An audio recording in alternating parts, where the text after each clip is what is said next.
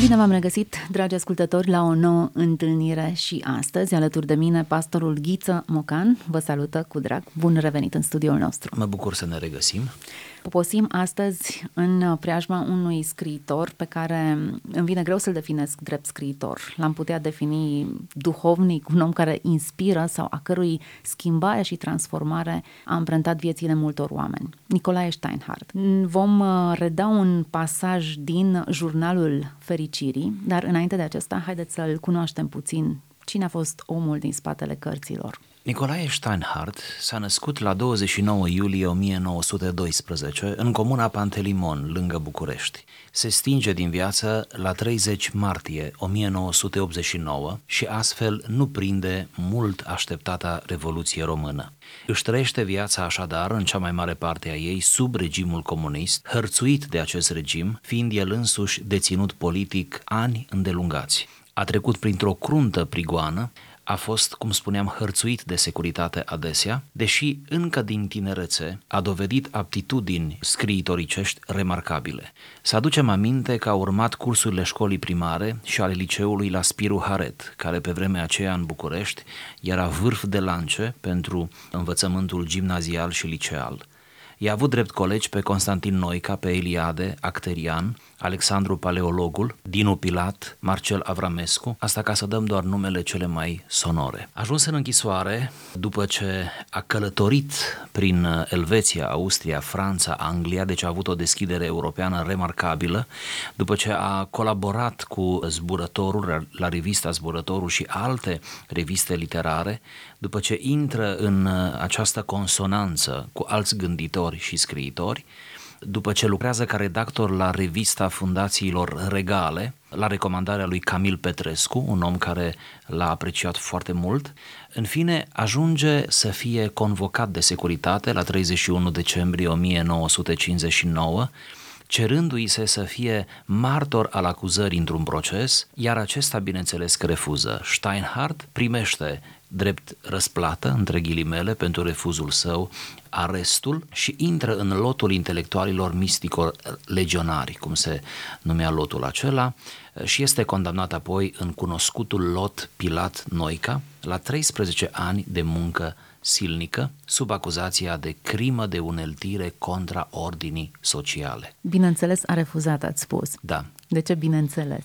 Bineînțeles, pentru că Nicolae Steinhardt a fost uh, întâi de toate evreu, crescut în principialitatea Pentateuhului, într-o tradiție evreiască sănătoasă și uh, în momentul în care ajunge în închisoare, uh, își cristalizează viziunea, are loc ceea ce noi numim îndeopște convertirea la creștinism, Tocmai el refuză să se compromită înainte, înainte de a fi da. creștin. Da, tocmai asta spuneam, să apreciem așadar iudaismul uh-huh. evreului Nicolae Steinhardt și în felul acesta să facem puțină dreptate iudaismului și să avem o viziune, iată, relaxată în privința unor alte religii, nu doar a creștinismului. Deci, iată, au fost oameni și de o altă religie care au avut verticalitate și au uh, dovedit un caracter puternic, iar unul dintre ei a fost Nicolae Steinhardt. Ajunge în închisoarea Jilava la 15 martie 1960, unde, după discuții îndelungi cu preoți, cu pastori protestanți din acel spațiu, cu oameni uh, care nu erau neapărat oameni ai bisericii, dar erau oameni credincioși precum Alexandru Paleologul, pe care îl întâlnește în închisoare, uh, să mai amintim că dintre somitățile cu care s-a întâlnit în închisoare și care asistă, de fapt, chiar la botezul lui creștin, se număra și Monseneorul Ghica, un personaj uh, extrem de interesant și de important în peisajul românesc, e bine, trece la creștinism, se convertește în suferință, în detenție. Interesant. La botez are doi preoți romano-catolici, doi preoți uniți și unul protestant. Da. Din cauza aceasta, el a spus mereu că botezul lui a avut un caracter ecumenic și el a intrat în tot creștinismul deodată. Încerc să-mi imaginez um, detaliile acestui botez în închisoarea Jilava pentru că experiența în sine este descrisă în uh, jurnalul fericirii. Puțin dintre noi, botezați într-o perioadă de libertate, înțelegem valoarea pe care și semnificația pe care i-a dat-o acesta. Evident, iar um, în dragostea din tâi, să spun așa, Steinhard începe să scrie, să aștearnă pe pagină cartea lui, cartea lui de căpătăi, Jurnalul Fericirii, atât de cunoscut și de îndrăgit, și uh, redactează această o dactilo, carte. O da. dactilografiază chiar. Da, da, pentru prima dată în anul 1970, având aproximativ 570 de pagini dactilografiate, cum spuneați. Apoi cartea are o soartă ingrată, este confiscată de securitate în anul 1972 și va fi restituită datorită unor intervenții pe lângă Uniunea Scriitorilor abia în anul 1975. Sigur, e logic să înțelegem că el a scris această carte propriu-zis după ce a ieșit din închisoare și nu în închisoare. Între timp, Autorul finalizează a doua variantă, puțin mai lungă, dar și aceasta cade din nou în mâinile securității. Este confiscată, inclusiv această a doua versiune, care va fi restituită abia în anul 1984. Iar de atunci, autorul recurge la o altă tactică, am putea spune. Redactează o altă versiune pe care o trimite pe ascuns, pe fragmente, în afara țării, această versiune va ajunge la Monica Lovinescu și Virgilie Runca, celebrul cuplu de la Radio Europa Liberă și iată cum se transmite acolo, în lectură, la Radio Europa Liberă, această carte între 1988 și 1989. Cum spuneam, Nicolae Steinhardt intră în istorie și în conștiința neamului românesc, în final ca un călugăr, călugărul de la Rohia. În anii 80 se călugărește și sfârșește viața, aproape după 10 ani de călugărie, de monahism, în singurătatea mănăstirii, tulburat și acolo, însă spun uh, apropiații și mărturiile, tulburat și acolo de către securitate, mai ales uh, noaptea veneau de la securitate, îl controlau, îi confiscau cărțile, biblioteca, dar el a intrat acolo, să spunem și acest amănunt, cu inima legată mult de biblioteca acelei mănăstiri și a organizat biblioteca. Fiecare călugăr, după cum se știe, are o sarcină până la urmă de făcut în mănăstire. Iar sarcina lui Nicolae Steinhardt a fost de bibliotecar, să organizeze biblioteca pe care a organizat-o într-un mod impecabil, punând nu numai minte, ci și foarte mult uh, suflet. Să menționăm pentru cei care poate încă nu s-au apropiat de acest scriitor, că avem de-a face cu un enciclopedist, cu un umanist, un renascentist parcă, născut cu întârziere, cu un foarte bun literat, cu un uh, teolog de mare profunzime, cu un om care și-a trăit credința în uh, înălțimile ei mistice și care, doar citind jurnalul fericirii, poți să-ți dai seama că s-a plecat asupra unor texte și fenomene din uh, creștinism cu foarte multă luciditate și profunzime. Haideți să deschidem cartea aceasta care, iată, a fost o adevărată provocare să ajungă să vadă lumina tiparului, inițial confiscată, dactilografiată, redată, Din nou confiscată. Da, redată în paragrafe secvențiale la Europa Liberă, astăzi liberă pe piață, savurată, citită, gândită, răsfoită de unii, ignorată de alții care încă nu au avut acces la ea. Ne oprim asupra câtorva paragrafe mai reprezentative. E greu să spun așa, le discriminez pe celelalte, cartea e, e o comoară, dar astăzi ne oprim asupra câtorva paragrafe. Nicolae Steinhardt este la un moment dat atras de un text pe care îl găsim în Marcu, în capitolul 9, versetul 14 la 29, unde avem vindecarea unui îndrăcit, mai exact vindecarea acelui copil care este adus de tatăl său, stăpânit de un duh mut și probabil, cum am zice noi azi, de epilepsie, și care, odată ce ajunge la poalele unui anumit munte, muntele schimbării la față, constată că ucenicii lui Isus sunt acolo, dar Isus lipsește. Îi roagă pe ucenici să-l ajute, să scoată demonul, să le exorcizeze pe băiețel. Ucenicii, după cum știm, încearcă, își dau toate silințele, dar nu reușesc. Ei vor, dar nu reușesc. Lucru tipic omenesc, de fapt, să vrei și să nu poți. În final, când disperarea atinge cote alarmante, coboară de pe munte Isus cu cei trei, cei trei care îl participaseră la schimbarea la față. Bineînțeles, cum știm, Domnul Isus Hristos poartă un dialog cu Tatăl îndurerat, iar în acest dialog Domnul îi, îi spune că toate lucrurile sunt cu putință celui ce crede și introduce Isus acest concept puternic, esențial al credinței. După ce Domnul îi spune acest lucru, tatăl strigă cu lacrimi, cred, Doamne, ajută necredinței mele. Această exclamație dramatică a tatălui atrage atenția lui Nicolae Steinhardt, care face următorul comentariu. Citez. Mai amețitoare vorbe nu s-au rostit niciodată, afară de cred, Doamne, ajută necredinței mele, despre care îmi spun că dacă din toată Biblia n-ar rămâne decât ele, ar fi de ajuns pentru a dovedi esența divină a creștinismului. E paradoxal, e însă ștaina actului de credință prin efectul căreia și legăturile covalente ale codului genetic numai misterul nu ne lipsește, sunt lăsate mult în urmă. Nu cred și totuși mă rog. Cred și totuși știu că nu cred cu adevărat. Cred de vreme ce-l rog să vină în ajutorul necredinței mele. Cauzalitatea e desfințată, legea succesiunii în timp, ca tot ce material și psihic sau psihic dispare. Și cred și nu cred simultan, dedublarea, contradicția. Deci, incertitudinea, angoasa, conștiința o trăvind totul, o trăvește și credința pe care în clipa când ne dăm seama de ea, o prefacem în necredință, deoarece gândind credința, o scoatem din inefabil, din candoare. Bun, haideți să pășim puțin pe acest teren. E atât de atât de mult mister, încât uh, mi se pare provocator. Ar trebui descălcită puțin. În Oare sensul... ne-am pricepe la această descălceare? Încercăm. Încercăm să o facem digerabilă, fraza. Fraza este densă, așa cum, cum spuneați, dar ideea centrală a frazei e următoarea, că omul se găsește mereu în această dilemă spirituală, anume că și crede și nu crede în același timp. De obicei ne plac lucrurile în alb și în negru, lucrurile clare. Tot ce este neclar ne frământă și ne frustrează. Am vrea să fie totul clar. E bine, când ajungi să înțelegi creștinismul, spiritualitatea în sensul înalt al termenului, constați de fapt că ai rămășițe de necredință acolo unde ai și foarte multă credință. La un moment dat nu mai ești sigur pe tine. Steinhardt de fapt vrea să sublinieze că acel tată este reprezentantul tuturor creștinilor din toate generațiile care nu mai este atât de sigur pe el, pentru că însăși siguranța pe tine în materie de credință ar fi suspectă. Cum să fii atât de sigur pe tine? De vreme ce tu ești totuși om limitat, supus greșelii, născut într-un păcat strămoșesc și porți asupra ta în interiorul tău o grămadă de nuanțe și de posibile derapaje, căderi, îndoieli și așa mai departe. Și atunci această cuplare, de fapt, o aduce în discuție Steinhardt între credință și necredință, în același om, în același gest, în același act spune el, e paradoxal, dar e însă ștaina actului de credință.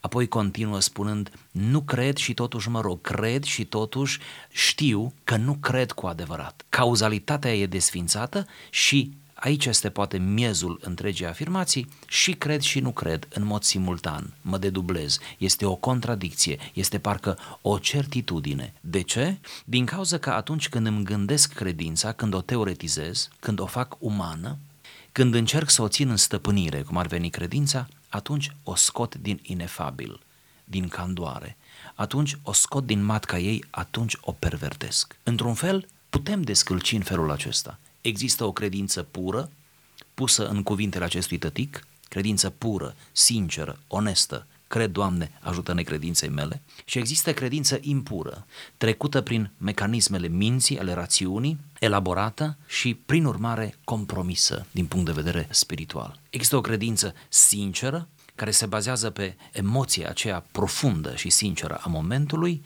și credința elaborată care stă în expectativă și care cumva încearcă să aibă cât mai multe argumente să se consolideze sau nu știu, să fie, să fie cât mai de calitate și în fond o minăm, să spun așa. Pe undeva Steinhardt vrea să sublinieze că nimeni nu poate să creadă mai mult decât vede, decât pricepe, decât i s-a arătat. Dar acest i s-a arătat are o valoare pasivă. Nu pot să văd eu, să descoper eu. Cineva trebuie să îmi arate. Cam așa și plasează responsabilitatea. Eu cred, dar de fapt nu cred decât dacă tu mă ajut să cred. O tensiune, nu? Uh-huh. Dacă pui umărul la necredința mea, încep să cred și eu. Dar nu pot să cred de unul singur. Mi s-a năzărit mie ceva și încep să cred. Credința uh-huh. adevărată e o credință care vede, care i, se des- i s-a descoperit un adevăr, îl vede, îl percepe, îl înțelege în măsura în care e în stare să înțeleagă, evident. Fără a deveni prea filozofici, Am Steinhardt deja. este el suficient de filozofic. Aș spune că este tensiunea dintre intenție, dintre intuiție, nu intenție, intuiție, intuiția umană, în raport cu divinitatea și suveranitatea divină, între ceea ce poate să facă omul, iar în materie de credință omul poate să intuiască doar uh, că îl paște o minune, îl paște o intervenție divină. Credința are foarte multă intuiție, ea de fapt operează cu intuiție, dar să înțelegem intuiția în plan spiritual. Eu cred că și bătălia spirituală a creștinului se bizuie în forul ei interior pe această intuiție spirituală pe care ne dezvoltăm de-a lungul umblării noastre cu Dumnezeu. Că dacă nu e prin vedere, e intuitiv, nu? Deci, tensiunea între intuiție, credința înseamnă multă intuiție, cultivată, bine dozată, da? Domnul Isus îi spune, toate sunt cu putință celui ce crede, celui ce intuiește în sensul acesta corect, care intră automat în tensiune cu evidența, nu? Evidența este că acel copil tocmai începea din nou să facă spume la gură, citim, tocmai începea o criză de epilepsie, tocmai oamenii se apropiau să vadă, oamenii curioși, care doar văd, constată, comentează, o sândesc, dar nu pot să ajute, și Domnul intervine apoi uh, și îl vindecă și îl uh, eliberează pe acest, pe acest copilaș. Cumva, credința adevărată, atinsă de omul acesta și elogiată de Steinhardt, este credința aceasta care se abandonează. Pornești cu o intuiție și apoi te abandonezi, spunându-i Domnului, Doamne, până la urmă, Tu știi mai bine ca mine cât de mult cred eu. Noi nu ne putem calcula propria credință cu unelte atât de sigure încât să fim siguri pe noi. Și cum spuneam în viața de credință, în nivelul ei superior, a fi prea sigur pe tine este sus. Acum, în situația aceasta, evident, omul de disperare credea pentru că voia să creadă și a dat seama că doar așa îl poate ajuta pe fiul său, dar um, îl încearcă îndoiala dacă nu e destulă credința mea, dacă nu e suficientă, dacă ar trebui să fie mai mare, mai amplă, mai profundă, mai eu știu cum și credința mea nu este. Da. Răspunsul, afirmația cred, Doamne, ajută-ne credinței mele, prima parte este impulsul acesta al inimii, este intuiția aceasta, este dorința arzătoare, sfâșietoare a unui tată care își vede copilul neputincios, bolnav. Asta e prima parte, partea pozitivă să o numim, nu? Cred, Doamne, de ce am venit la tine, Cred, nu? da. Am făcut atâta drum, te-am așteptat, am trecut prin atâtea Am crezut uh, că ești în obstacole. stare să-l vindeci. Da. Iar apoi este reflexia, este momentul acela oarecum meditativ, de scrutare a interiorului, de radiografiere. Cred eu de ajuns? Uh-huh. Deci, pe de o parte, convingere, pe de altă parte, îndoială. Credința se compune, așa într-o disecare a ei, se compune din uh, convingere și îndoială, din această tensiune, alternanță continuă. Dacă ne gândim fiecare dintre noi în fața unei cauze personale, nu? pe care o aducem înaintea lui Dumnezeu, încercăm ambele stări, ambele trăiri. De aceea, cea mai corectă rugăciune ar fi, cred, Doamne, ajută-ne credinței mele. Îl uh, invidiam pe Pavel la un moment dat când spunea că nu se mai judecă nici măcar pe sine însuși, în sensul de condamnare, că nu-l mustră cugetul în nicio situație, atât de împăcat e sau conștientizează așa de mult că harul a fost suficient pentru sine însuși, că el este neprihănit 100%, încât nici el însuși nu se mai judecă. Îl invidiam pentru această atitudine. Steinhardt exact aici ne plasează. Conștiința o trăvește totul, o trăvește și credința în clipa în care îți dai seama că o prefaci în necredință. Întâmplător, era un erou, Pavel. Relativ recent am predicat din textul la care ați făcut referire. Ia să auzim cum Este 1 Corinteni, capitolul 4, primele versete. Uh-huh. Mi-e proaspătă hermeneutica acestui pasaj, așa că pot să spun ceva despre el. Nu. Acolo Pavel când spune nu mă mai judec nici eu și nu-mi pasă dacă sunt judecat de un scaun omenesc de judecată sau chiar de voi, corintenilor, Acolo contextul nu este legat de neprihănirea lui Pavel, de sfințenia lui, de viața lui de creștin sau de omul Pavel, ci acolo este pusă la bătaie, de fapt, slujirea lui Pavel. Pentru că începând de la capitolul 1 până la capitolul 4 inclusiv din 1 Corinteni, apostolul își apără autoritatea apostolică a lui și a colegilor lui.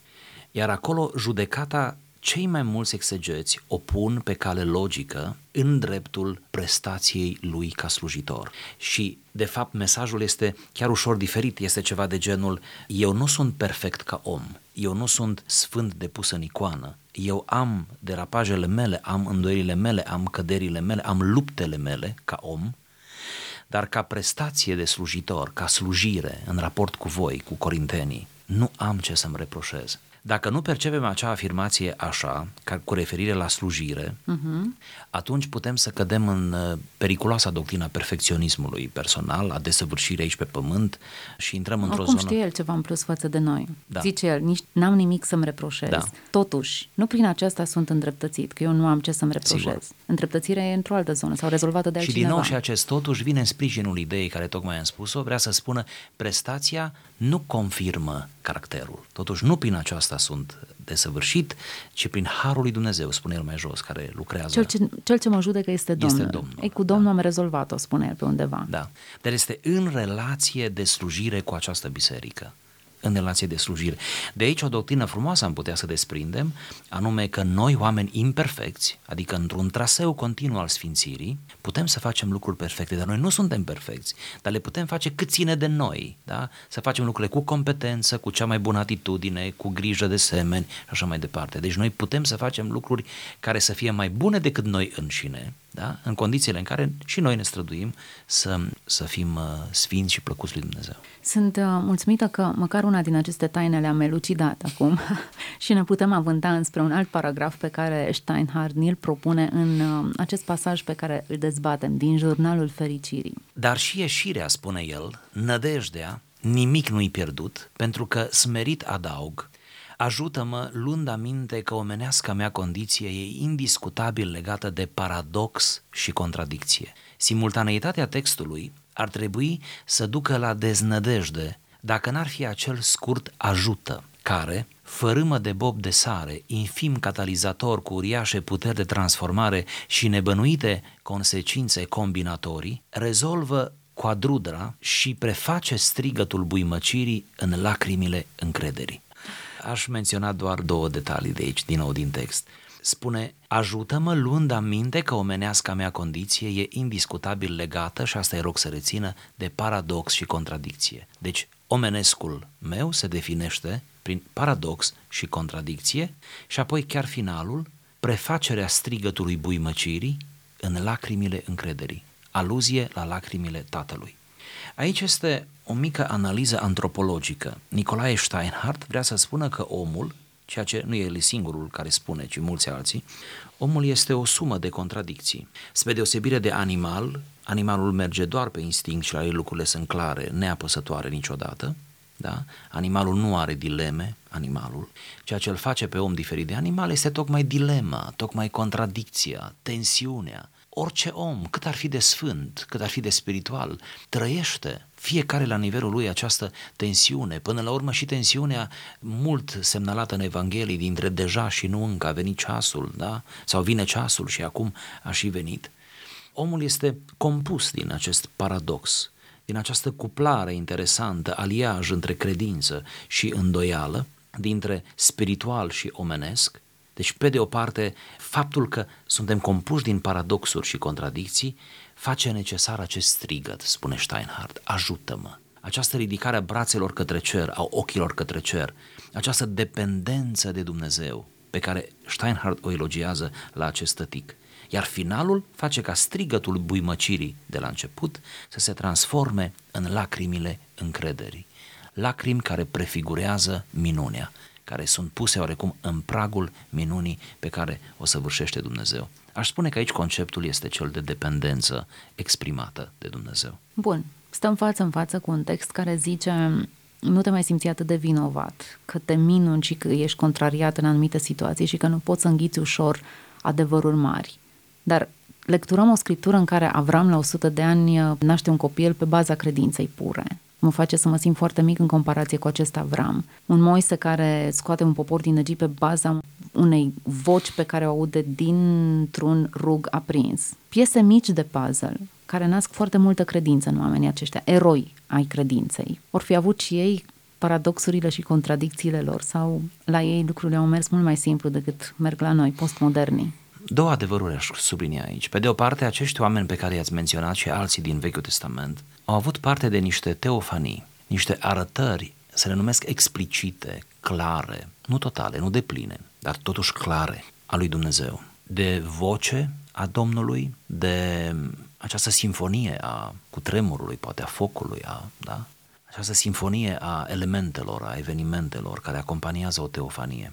Deci acești oameni deveniți peste timp eroi ai credinței au avut parte de o teofanie fiecare, ceea ce nu e puțin lucru. Să nu diminuăm forța unei teofanii. Ei au pornit la drumul acesta al credinței în baza unei teofanii clare.